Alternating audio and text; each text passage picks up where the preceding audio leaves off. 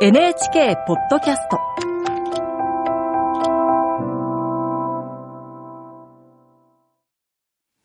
こんばんは。作家の高橋源一郎です。以前次男が1歳の割に急性小脳炎になったことを書きました。年末高熱を出して倒れた次男は原因不明のまま年を越し悪化して再度前回と同じ都立病院を訪ねました。体が徐々に動かなくなってきた次男を見て医師は世田谷にある小児専門の大病院へ搬送するよう手配救急車で運ばれた意識不明の次男は直ちに検査され病名が分かり医師からこのまま亡くなるか回復しても重度の障害が残る可能性が高いと告げられたのです。けれども数日後次男は奇跡的に回復したのでした。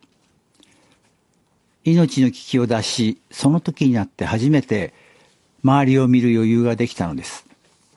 そこは日本で一番大きな小児専門病院で高度の治療が必要な子供たちが日本中から集まってくるところでした。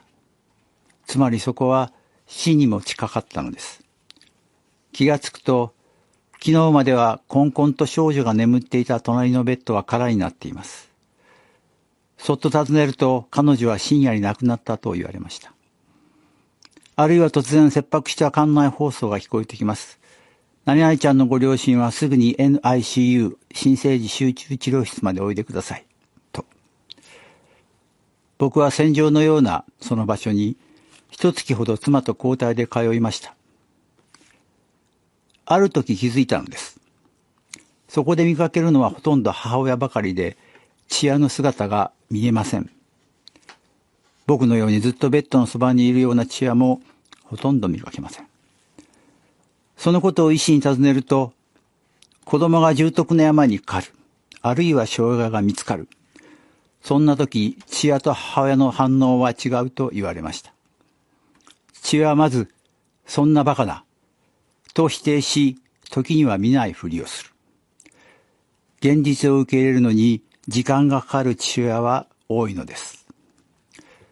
けれども母親はどんな時でもまずその事実を受け止めるのですと。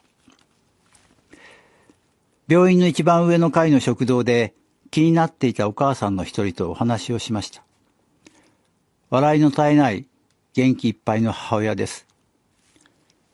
彼女の娘は三つの重い病にかかり、三つの病院を4ヶ月ごとに転院していて、もう何年もその子は家に戻っていないと彼女は言いました。